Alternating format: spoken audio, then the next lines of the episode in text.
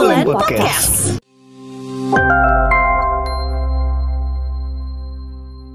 Ara-ara. Ara-ara. Iya.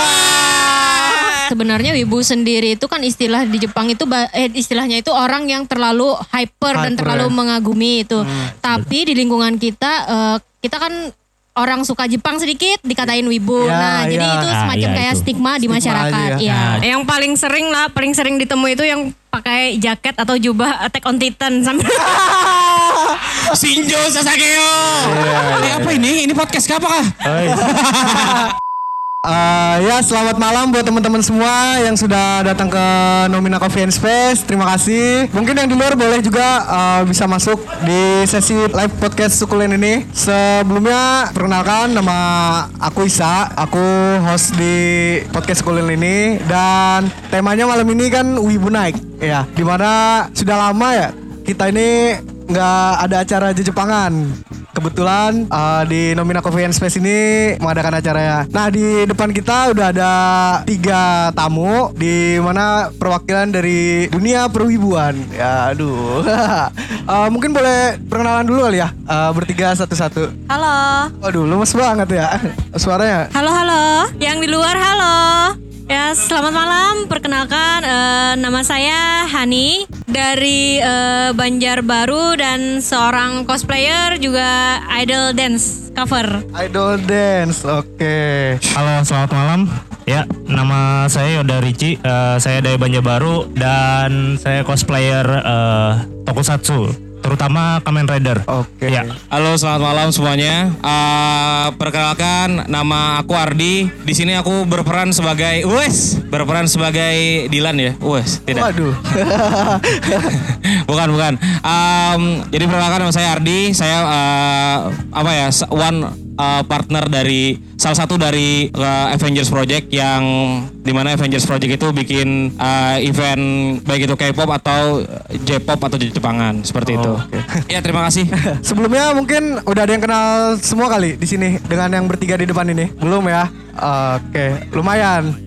Siap. Tadi kan eh, Ardi sempat nyebutin tentang komunitas nih. Komunitas apa aja sih yang di ada di Banjarmasin ini terutama masalah Jepangan ini? Kalau komunitas eh, di Jepangan sebenarnya ini yang lebih berhak ngobrol nih sebenarnya senior kita yang di tengah nih bos. Oh, Oke. Eh, kan? jangan jangan. ya kan. Tapi gimana nih? Mau mohon izin ya bos ya. Mohon izin ya bos ya. Nggak. Jadi kalau untuk komunitas-komunitas di Jepangan itu sebenarnya apa ya? Walaupun punya komunitas-komunitas masing-masing nih. Ah. Kayak misalkan contohnya aja nih bang, saya sebutin beberapa nih ya kan. Oke. Kayak di Banjarbaru tuh ada Kotaru ya, Kotaru Banjarbaru. Kotaru. Terus kalau di Banjarmasin tuh ada Hachi uh, Cosplay Team. Nah, uh, terus ada Bikosu juga. Nah, Bikosu itu mereka uh, komunitas yang di mana diisi di dalam Bikosu itu mereka jadi seiyu. Seiyu itu bahasa kitanya sebagai uh, voice actor atau dubber. Oh. Nah, jadi kayak ngikutin uh, dubber-dubbernya yang di anime biasanya diikutin. Nah, kayak gitu. Terus bukan cuma anime tapi kayak animasi di Indonesia juga diikutin juga. Nah, jadi istilahnya jadi dubber, Bro. Double. Nah, dan double. masih banyak lagi sebenarnya komunitas itu. Cuman Ah. di satu sisi kembali lagi komunitas itu hanya sebagai wadah aja sih. Intinya ketika kekumpul di sini ya semuanya jadi sanak di Jepangan semuanya, cuy. Wih, anak di Gitu. Jepangan, siap, siap, siap. Dan ngomongin wibu naik nih, sebenarnya apa sih definisi dari wibu itu sendiri? Soalnya kan banyak orang yang uh, masih awam gitu ya dengan istilah wibu nih dan konotasinya masih masih gimana ya? Masih rancu lah gitu. M- mungkin dari kalian-kalian bisa jelasin sendiri dari apa sih definisi wibu itu sebenarnya kayak gitu. Silakan Wibu senior menjelaskan. Ya, eh, sebenarnya yang ini yang bagi yang aku tahu aja ya soal soal wibu itu apa gitu ya. ah itu gara-gara gara-gara salah satu youtuber itu jadi eh, istilah itu jadi membooming gitu. Sebenarnya wibu itu kan kayak apa ya? Sesuatu eh, misalnya kayak orang nih terlalu mengelu-elukan negara tersebut. Jadi ter- selalu terlalu lebay. Jadi kayak kayak penggunaan kata sehari-hari biasanya kan contoh misalnya eh watashi lagi lagi ini loh kayak gitu. Watashi, Ah, itu siap. itu itu termasuk wibu dan itu akut dan biasanya yang PPPP anime itu wibu akut tuh biasanya. Itu wibu ya kayak gitu. ya. Wibu. Tapi kalau misalnya beda sama yang kayak namanya otaku. Kalau Ah. otaku itu ibaratnya dia ngoleksi dari segi game terus eh, anime biasanya. Nah itu bisa dibilang otaku. Tapi Ah. itu ibaratnya dia dia senang dengan eh, misalnya kayak Gundam ya Gundam aja Iya, gitu. Gundam. Terus misalnya koleksi Kamen Rider Kamen Rider aja gitu. Oh. Misalnya anime anime itu. Terus kalau misalnya game game Final Fantasy Final Fantasy dicobain semua gitu biasa ya gitu. Tapi kalau Wibu ini nggak jelas. Oh. Wibu itu termasuk nggak jelas gitu. Ah. Jadi ibaratnya dia salah satunya tadi ya terlalu mengelulukan negara itu terlalu mengelulukan eh, kata-kata ya itu tadi Watashi sekarang lagi makan di sini Eh, Anatawa lagi di mana gitu. kayak gitu gitu jadi sejenis kayak gitu yang aku tahu wibu itu kayak gitu sama biasanya agak-agak toxic sama PP-nya anime gitu biasanya Oh. biasanya gitu jadi dia nggak pernah nampakin muka aslinya biasa ya Ah, nah oke. itu yang aku tahu wibu tuh kayak gitu gitu Dan eh, ini tadi kan ada yang nyebutin tuh wibu bau bawang. Itu Iya. sebenarnya stigmanya dari mana sih? Kenapa dan, dan kenapa harus bau bawang gitu? Nah, mungkin Iya. karena karena sebelum event makan bawang jadi kerennya bau bawang mungkin ya. Waduh. mungkin mungkin kayak Mungkin gitu kayak ya gitu ya. mungkin kayak gitu. Kalau mungkin kayak gini ya kan. Em, ini sebelumnya kita juga mau ngucapin ini dulu gitu kan.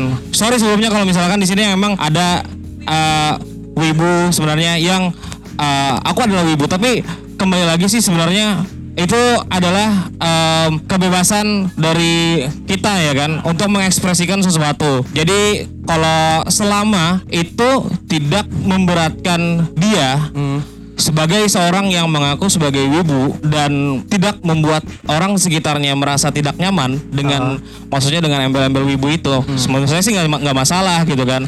Cuman kembali lagi kadang. ada kadang ada, kadang ada, tapi nggak nggak semuanya. Nggak semua. Nggak semuanya. Nggak semuanya. Kadang ada. eh, Nggak semua. Yang kenapa jadi ada makna atau konotasi wibu bawa bawang? Ya. Karena juga eh, wibu ini biasanya yang kita lihat itu mereka adalah yang biasanya baru baru baru menginjak SMP biasanya kan. Nah. Nah, jadi rasa teenagernya dia itu yang membuat dia kayak menggebu-gebu. Karena saya juga dulu seperti itu, Bos. saya dulu juga menggebu-gebu banget. Ketika menja- eh, mengidolakan seseorang menjadi Ah. orang yang menurut saya wah ini bagus nih untuk jadi role player. Tapi itu nanti akan berubah seketika ketika pubertasinya berubah. Masih mencari jati diri. ya? Masih mencari jati Iya. diri seperti itu. Masih cari jati diri. Berarti wibu ini sebenarnya self claim atau eh, stigma dari orang aja gitu untuk mendapatkan gelar wibu tuh. Eh, sebenarnya wibu sendiri itu kan istilah di Jepang itu eh, istilahnya itu orang yang terlalu hyper, dan Hyper, terlalu ya. mengagumi itu.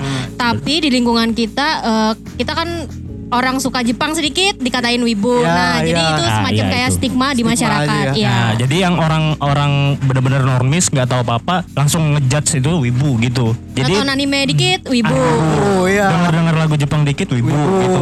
Pokoknya nggak ada istilah yang kayak otaku udah tenggelam. Ah, yang iya. istilah otaku itu udah tenggelam gitu. Kalau wibu ini berarti dia dia kayak ya tadi menghormati negara or, lain dan- mengagung-agungkan. Nah, da- jadi ibaratnya dia nggak nggak ibaratnya kayak kayak eh, Indonesia gitu kan dia nggak nggak menganggap itu anu ibaratnya negara negara sendiri dia nggak nganggap dia lebih lebih ke negara luar gitu ya Oh, seperti oke. itu tapi kalau misalnya tadi istilahnya yang kayak sejenis otaku itu lebih sedikit terhormat lah masih masih bisa dibilang kayak gitulah. Hanya soalnya sekedar- soalnya dia di sekedar suka tapi masih masih mengakui negaranya sendiri dia masih mengakui gitu. Tapi dia nggak nggak terlalu lebih untuk yang tadi Watashi ini nggak kayak gitu gitu dia. Berarti kayak ada kelas-kelasnya gitu ada ya. ya tapi ya itu tadi. Eh, jadi sebenarnya wibu itu ya masing-masing sih sebenarnya.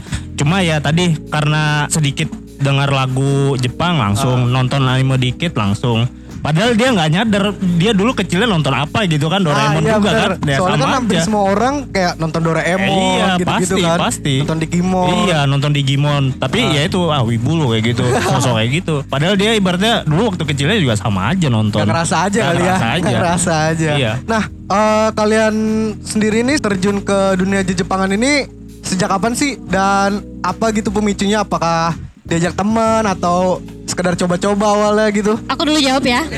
Aku awal terjun ke dunia Jepangan itu di tahun 2013. Itu awalnya aku itu masih dance cover Korea. Waktu itu ada acara Asia Asia Festival ya Asia kayak Festival, ya. Asia Festival di tahun 2013 kalau nggak salah itu di GOR. Hmm. Terus eh, waktu aku ngelihat dance cover Korea gitu kan kok aku ada ngeliat nih orang-orang pakai baju macam-macam warna-warni, pakai wig warna-warni. Ih, kok kayaknya asik, Asik, gitu. iya. Eh, terus lama kelamaan aku eh, mendalami mereka itu ngapain sih? Oh, ternyata cosplay gitu. Dari situ aku mulai cari tahu tentang cosplay, tentang eh, komunitas-komunitas yang ada di eh, Banjarmasin. Banjarbaru Ah. itu.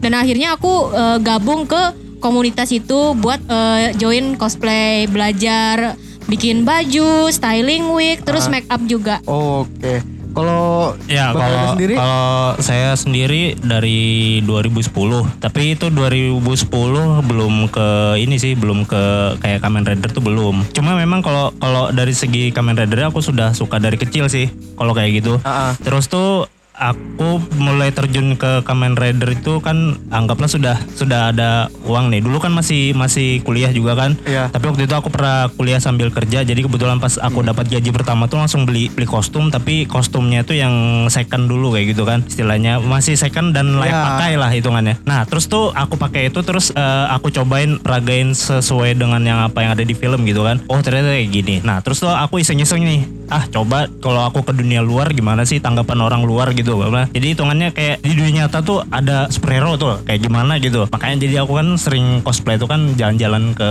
keluar misalnya kayak ke Alfamart isi bensin terus ya pokoknya keliling-keliling kota lah itu kan ya. jadi jadi nyoba-nyobain gitu kan oh gitu sekali ya Eh, ibaratnya tanggapan orang tuh beragam. Jadi tanggapan orang tuh ada yang wih keren. Lewat. Wih. ada yang ada yang baru dari jauh yang ibaratnya dari jauh banget udah apa sih? Gitu ya? aja. Ada Apa ada yang sudah ketawanya sampai sampai hahaha kayak gitu. Waduh kayak dari jauh jauh mendekat kayak gitu lah.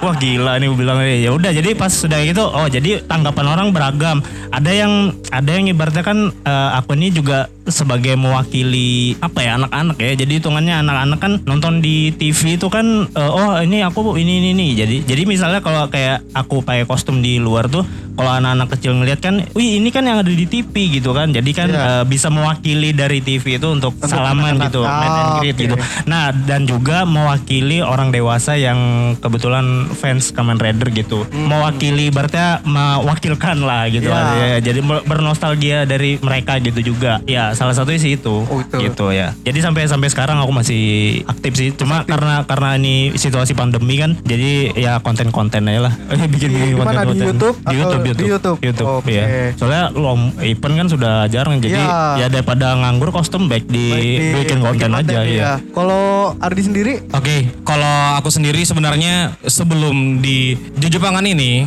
sebenarnya lebih ke K-pop dulu. Karena eh, dulu saya entah kenapa terjerumus ke dalam lembah K-pop. Bah, memang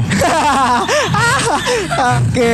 tapi tidak apa-apa ya maksudnya 2010 2011 itu memang tahun-tahun di mana masa-masa jahiliyah per K-popan per J-popan memang yang ketika tahun 2010 atau 2011 lu suka sama K-pop lu suka sama J-pop insya Allah dijamin sampai tahun sekarang bakal jadi K-popers sampai jadi J-popers percaya ya, deh Army ya. Iya makanya. Jadi kayak semacam itu udah jadi mendarah daging banget coy. Jadi awal mulanya kan tahun 2011 masih di K-pop dulu. Ah. Sempet ikut dance cover juga ikut dance cover juga. ya kan. Sampai akhirnya 2014 Ah. saya sudah mulai merasa nih kayak ada yang salah nih. saya masuk ke tempat yang salah selama ini Baru sadar ya? baru sadar gitu kan salah mulai. gitu akhirnya stop di dance yang itu. Ya kan? Akhirnya memutuskan untuk menjadi seseorang yang di balik layar. Nah jadi 2015 itu bikin uh, awal mula bikin Avengers Project. Jadi Avengers Project itu sebelumnya kalau misalkan teman-teman belum tahu itu adalah uh, project dari aku dan kawan-kawanku yang kita di situ mewadahi kawan-kawan yang memang suka K-pop dan juga J-pop untuk bisa apa ya maksudnya meramaikan acara. Jadi event dari 2015 alhamdulillah event pertama 2016 17 18 19 sampai sekarang selalu diminati dan ditunggu alhamdulillah gitu kan sama teman-teman yang juga Aku juga bersyukur dan juga terima kasih. Dari situ ketemu sama Bang Yoda, dari situ ketemu sama Hani, dari situ ketemu sama teman-teman yang di luar yang sebelumnya nggak tahu akhirnya ketemu dan akhirnya bisa jadi partner baik itu secara aku yang penyelenggara dia yang jadi gestarnya. Kayak kemarin sempat ngundang di tahun 2016 ya bang itu aku ngundang all Kamen Rider buat ngisi acara di Ke Banjarmasin itu. se itu kalau itu Banjarmasin Banjarbaru Martapura sampai Pelehari Oh, se Kalsel berarti. Sekalsel lah bisa dibilang. Jadi karena emang aku juga suka sama Kamen Rider, um, fanatik banget bahkan. Oke. Aku punya ruang sendiri buat koleksiku di rumah. Jadi ya sambil menyalurkan apa yang kurasa itu menjadi hobi juga mewadahi kawan-kawan yang juga wah haus akan event nih. Iya. Biasanya tiap tahun harus ada event terus ya bang ya.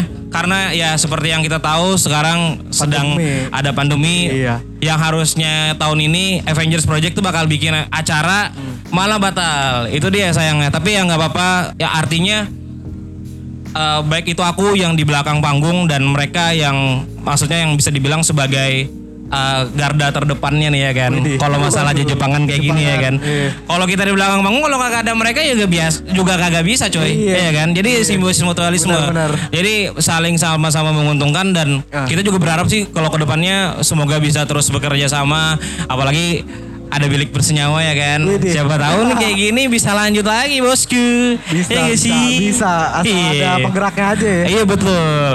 Nah, eh, kalian ini kan semua pernah nge-cosplay ya? Iya, iya. Ya, nah ada nggak sih karakter yang pengen banget nih di cosplayin, cuman belum kesampaian gitu? Ada nggak satu karakter gitu? Eh, kalau aku untuk karakter itu suka karakter yang eh, cewek-cewek yang kalau bajunya lucu-lucu, yang seksi-seksi gitu aku suka. Oke, Eh, oke. Untuk sekarang ini eh, masih ada sih beberapa karakter yang masih ke pending itu belum selesai masih ada. Oh masih ada ya? Ya. Kalau saya pribadi, kalau bisa dibilang sih banyak. Banyak sih, karena wacana itu sebenarnya Wacana, iya wacana. benar. Tapi aku kadang biasanya kalau kayak wacana-wacana spoiler gitu biasanya lambat-lambat tapi pasti gitu nah. Hmm. Cuma untuk saat ini belum kayaknya. Tapi kalau untuk apa ya di pikiran tuh memang banyak sih. Jadi kayak kayak eh, hero-hero jadul yang masa kecil tuh aku memang memang suka sih yang kayak ibaratnya udah udah nggak ada lagi kan. Contohnya misalnya kayak kayak eh, Gaban gitu kan. Nah itu aku padahal pengen, pengen juga tuh kayak kayak eh, Winspector gitu kan pengen juga. Cuma ya karena belum belum anu aja. Jadi tapi ibaratnya yang yang baru-baru terakhir aku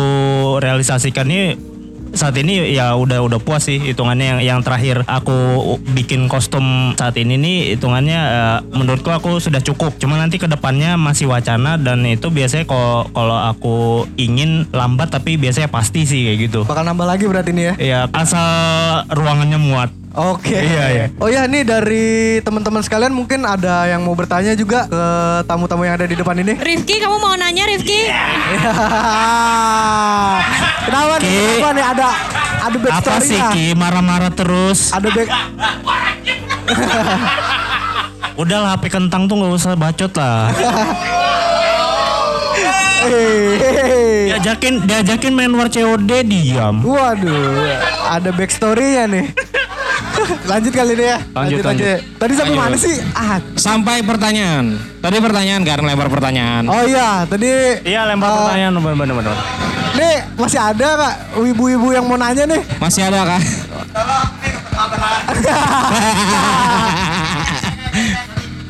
boleh boleh boleh Boleh, boleh boleh. bang. Apakah fans tokusatsu termasuk wibu? cek cek cek ya fans tokusatsu itu sebenarnya nggak nggak masuk wibu ya jadi sebenarnya lebih ke otaku jadi otaku itu kan ya kayak aku sendiri kan eh, fokus penikmat dari dari seri itu gitu jadi kan orang macam-macam ada yang suka Gundam, seri Gundam aja. Terus koleksi-koleksinya ya ibaratnya dia dari segi koleksi lain lagi. Jadi misalnya ada yang suka Gundam dari segi animenya, animenya. Ada yang suka gunpla eh, mainan gunplanya itu gunplanya. Ada yang poster-posternya poster-posternya. Ya kan sebenarnya yang kayak gitu-gitu kan macam-macam. Jadi kalau misalnya Kamen Rider ada yang suka seriesnya dari awal sampai sekarang kan ada juga. Ada yang koleksi action figurnya ada juga. Ada yang koleksi eh, deck-decknya itu juga belt-beltnya itu kan juga ada juga. Ada yang koleksi kostumnya juga ada. Jadi sebenarnya itu nggak nggak masuk wibu. Wibu itu kan ya tadi seperti aku bilang kan wibu itu konotasi yang gimana ya? Yang kurang baik kali ya. ya kurang kurang baik sih sebenarnya. Tapi ya karena karena orang awam naguk itu. Ya jadi hitungannya ya se- sekali dengar lagu misalnya kayak lagu band Jepang aja padahal itu bukan bukan lagu lagu misalnya lagu Laruku wah Wibu lo kayak gitu. Padahal Laruku ibaratnya band band terkenal gitu band Jepang gitu kan. Wano Kerok juga itu kan kan sesekali kan ada eh kecuali kayak Wano Kerok kan eh, dia cuma band jadi kayak orang-orang tuh kan nggak nggak terlalu anu ya nggak Ya, terlalu udah- udah fokus ke universal kayak. ya? Hitungannya udah go internasional juga Iya, dia- udah dia- umum. eh, udah udah umum. Tapi kalau misalnya kayak lagu-lagu Sensei itu kan bagus juga tuh hitungannya openingnya. Nah itu pasti pasti ya itu dibilang dibilang ah wibu nih kayak gitu. Nonton-nonton misalnya anime-anime juga pasti ah wibu nih kayak gitu. Padahal dia waktu masih kecil nonton Doraemon Hattori juga tuh. Ya itu. Jadi kayak senjata makan tuan sih kayak jilat ludah sendiri tuh. Eh, gila gila. Aduh, statement, aduh. statement yang keras. Koko- lumayan mantap iya eh, Kokoroni Ita itu. Mantap. Nah, kalau uh, untuk orang-orang kan bisa ngeliat kayak wibu nih kayak punya ciri-ciri khas gitu kan, kayak tas polo gitu atau pakai headset dikalungin gitu. Nah, kalian pernah nggak sih kayak ngerasa uh, misalnya ketemu orang nih di jalan atau di mana gitu, kayak wah nih kaum kaum kami nih gitu, kaum wibu nih gitu. Pernah, pernah. Saat kaum kami. Pernah. Yang paling sering lah, paling sering ditemui itu yang pakai jaket atau jubah Attack on Titan sambil Shinjo Sasageo. Iya, iya, iya. Kaum Sasageo ya. sambil naik motor kan. Brem. Iya, iya. Pakai kuda. Biasanya starter pack Wibu itu yang pertama adalah masker sebenarnya. Masker. Terus dia pakai tas ransel. Saya banget nih. udah pakai masker, udah pakai tas ransel ya kan. Terus ada pin-pin wibu ya, Terus penuh ada Ah, iya. biasanya pin-pin kayak pin-pin. pin waifunya. Ya, pin-pin Ah. cewek-cewek kawaii biasanya areta, areta ya. Ara-ara. Ara, ara. Ara-ara. Iya. Biasanya ya itu tadi sih starter packnya yang kita anggap atau orang uh, orang menganggap mereka adalah wibu Ya. biasanya eh, itu tadi salah satu yang udah disebutin sama Hani dia pakai jaket Attack on Titan biasanya kan terus atau biasanya jaket-jaket yang Rikudo Senin Akatsuki, Akatsuki. Akatsuki. ya kan yang Rikudo Rikudo Senin, Akatsuki biasanya kalau misalkan mereka merasa bahwa menjadi wibu itu baik bagi mereka sebenarnya silakan nggak jadi masalah. Selama ketika mereka menjadi wibu tidak merugikan orang sekitarnya. Ya dan tidak menimbulkan sesuatu yang negatif. Kayak biasanya inya menyorangan atau biasanya bilangnya tetamu ke kawanannya misalnya contoh nih Mai rasain kan wah itu adalah Iya dah. Iya. dah. itu adalah wibu. Itu paling akut. Nih ngomongin wibu nggak baik berarti ada juga dong wibu yang baik ya kan? Banyak. Maksudnya dalam segi prestasi mungkin ya. Kayak Bang Yoda nih kan katanya pernah di mention langsung sa- atau ketemu langsung ya sama Kotaro Minami. Eh, iya iya iya iya Iya. Jadi- Itu boleh Bang diceritain dong pengalamannya kayak apa sih? Eh, jadi eh, yang ngundang ini kan sebenarnya IO terkenal di Jakarta sebenarnya. Nah kebetulan kayaknya beliau ini eh, mungkin tertarik dengan sepak terjang aku di Kalimantan Selatan gitu kan. Ya, Boleh, jadi, boleh tepuk tangannya boleh. jadi jadi ya ya semenjak yang 2015 aku iseng lakukan waktu itu kan dulu viralnya itu kan Kamen Rider ngabuburit dulu kan. Jadi kan aku tuh sebenarnya iseng pengen banget naik motor tuh direkam. Kebetulan waktu itu kan aku kan jaga toko komputer. Nah anak magang di tempatku tuh kebetulan suka tokusatsu nih. Jadi aku bilang kayak gini kamu mau nggak ngerekapin aku naik motor nih? Ya keliling-keliling kota aja lah ngabuburit gitu bilang kan. Oh bisa bisa aja kayak gitu kan. Oke bisa. Nah setelah itu setelah setelah bisa abis itu aku kan sering beli es teler. Sebelum sebelumnya aku sering sering, sering Iya, beli es teler. itu kan. Jadi pas pas aku beli es teler tuh eh, eh aku pengen beli es teler aku pengen lihat acil dia tuh gimana sih lihat ekspresi Indah kayak gitu dah oh boleh boleh boleh jar Nah, jadi pas di situ aku tuh sudah videonya sudah sudah ada kan semuanya sudah ada nah Ah. karena itu sebelumnya aku belum upload ya jadi jadi aku pengennya tuh ah spoiler dulu lah aku screenshot jadi aku screenshot di Facebook Kamen Rider ngabuburit oke gitu udah Kamen Rider. jadi jadi buka puasa setelah buka puasa Oh, iya. eh, aku buka buka lagi Facebook sudah anggaplah 10 yang bagikan 10 oke setelah setelah tarawih itu sudah ratusan dan masuk blog-blog udah masuk blog online apa segala macam sudah sudah ditek-tek orang sudah. Jadi pas pas di selama tiga minggu media-media online langsung "Eh, ada ada di rumah nggak bro? Ini gue wawancara kayak gitu kan. Waduh. Jadi jadi selama tiga minggu berturut-turut media-media yang dari dari segi media mana pun langsung nyari gitu kan sampai nyari email sampai ngubungin ke email juga ada juga. Nah dari situ ibaratnya nge-upnya tuh aku dari dari situ lah istilahnya tuh eh, langsung ah aku bu, bikin Instagram. Aku langsung masukin videonya langsung ke YouTube dulu gitu kan. Nah dari situ aku iseng-iseng bikin YouTube di situ eh, sampai sekarang membesar lah itu kurang lebih membesar. Nah setelah dari situ yang yang IO dari Jakarta ini gini, kamu pernah nggak ngirim motormu ke luar luar daerah gitu? Wah nggak pernah nih. Coba coba lu lu kirim lu lu lu cari cari pengiriman ekspedisi terus lu kabarin biayanya berapa. Soalnya gua mau ngundang lu ke Jakarta sama motor-motornya. Lu lu bakalan makan malam sama Kotaro Minami. Ah serius nih gue bilang kayak gitu. Iya serius, iya serius kayak gitu katanya. Ya udah jadi jadi aku ke kantor pos nanya-nanya soal biaya pengiriman motor itu kan eh, berapa dan itu semuanya aku tuh tinggal tinggal bawa badan aja. Jadi semua biaya fasilitas semua dibayar. Jadi pas aku nanya eh, kira kurang lebih sih kayaknya 3 3 jutaan. Jadi kalau bolak-balik kayaknya 6 juta deh kayak nggak salah. Nah, itu itu dia bilang oh segitu ya. Ya udah nanti aku bilang sama bos ya. Bosnya itu yang punya ini sih punya multi toys, multi toys terbesar di Jakarta itu kan ada tuh. Nah, jadi pas pas di situ kebetulan aku udah izin sama orang tua. Orang tua bilang nggak usah deh bawa motor nanti kamu motormu ya siapa yang ngurusin nanti di sana nanti malah nggak balik-balik lagi ke sini ya udah jadi aku bilang aku nggak boleh bawa motor jadi cuma cuma akunya sendiri kayak gitu oh ya udah aku ngomong nih sama sama bosnya dan ternyata di ACC jadi ya udah aku tetap ke Jakarta jadi aku di situ makan malam sama Kotaro Minami dan dan di situ aku kasih baju sasirangan buat beliau Widih, mantap, mantap. jadi mantap. aku kasih Lokal, kasih baju lokal. sasirangan sama baju Banjar. Baju Banjarnya adalah Urang Banjar Bungas ya. Nah, ya, aku aku baju kaosnya aku beli beli di bandara waktu itu tulisannya yang kayak gitu. Jadi aku ngasih ke dia. Jadi kalau misalnya dia dia pakai baju itu kan rasanya gimana gitu kalau di Jepang itu kan keren. Widih, iya, jadi mantap, jadi mantap, mantap. Iya, jadi pas pas di situ eh, apa namanya makan malam terus sama bener-bener foto bareng. Wah, memang rasanya kayak beliau tuh memang tinggi banget serius dan dan baik banget orangnya. Kalau dilihat sih emang tua tapi masih gagah gitu, bad badannya masih berotot.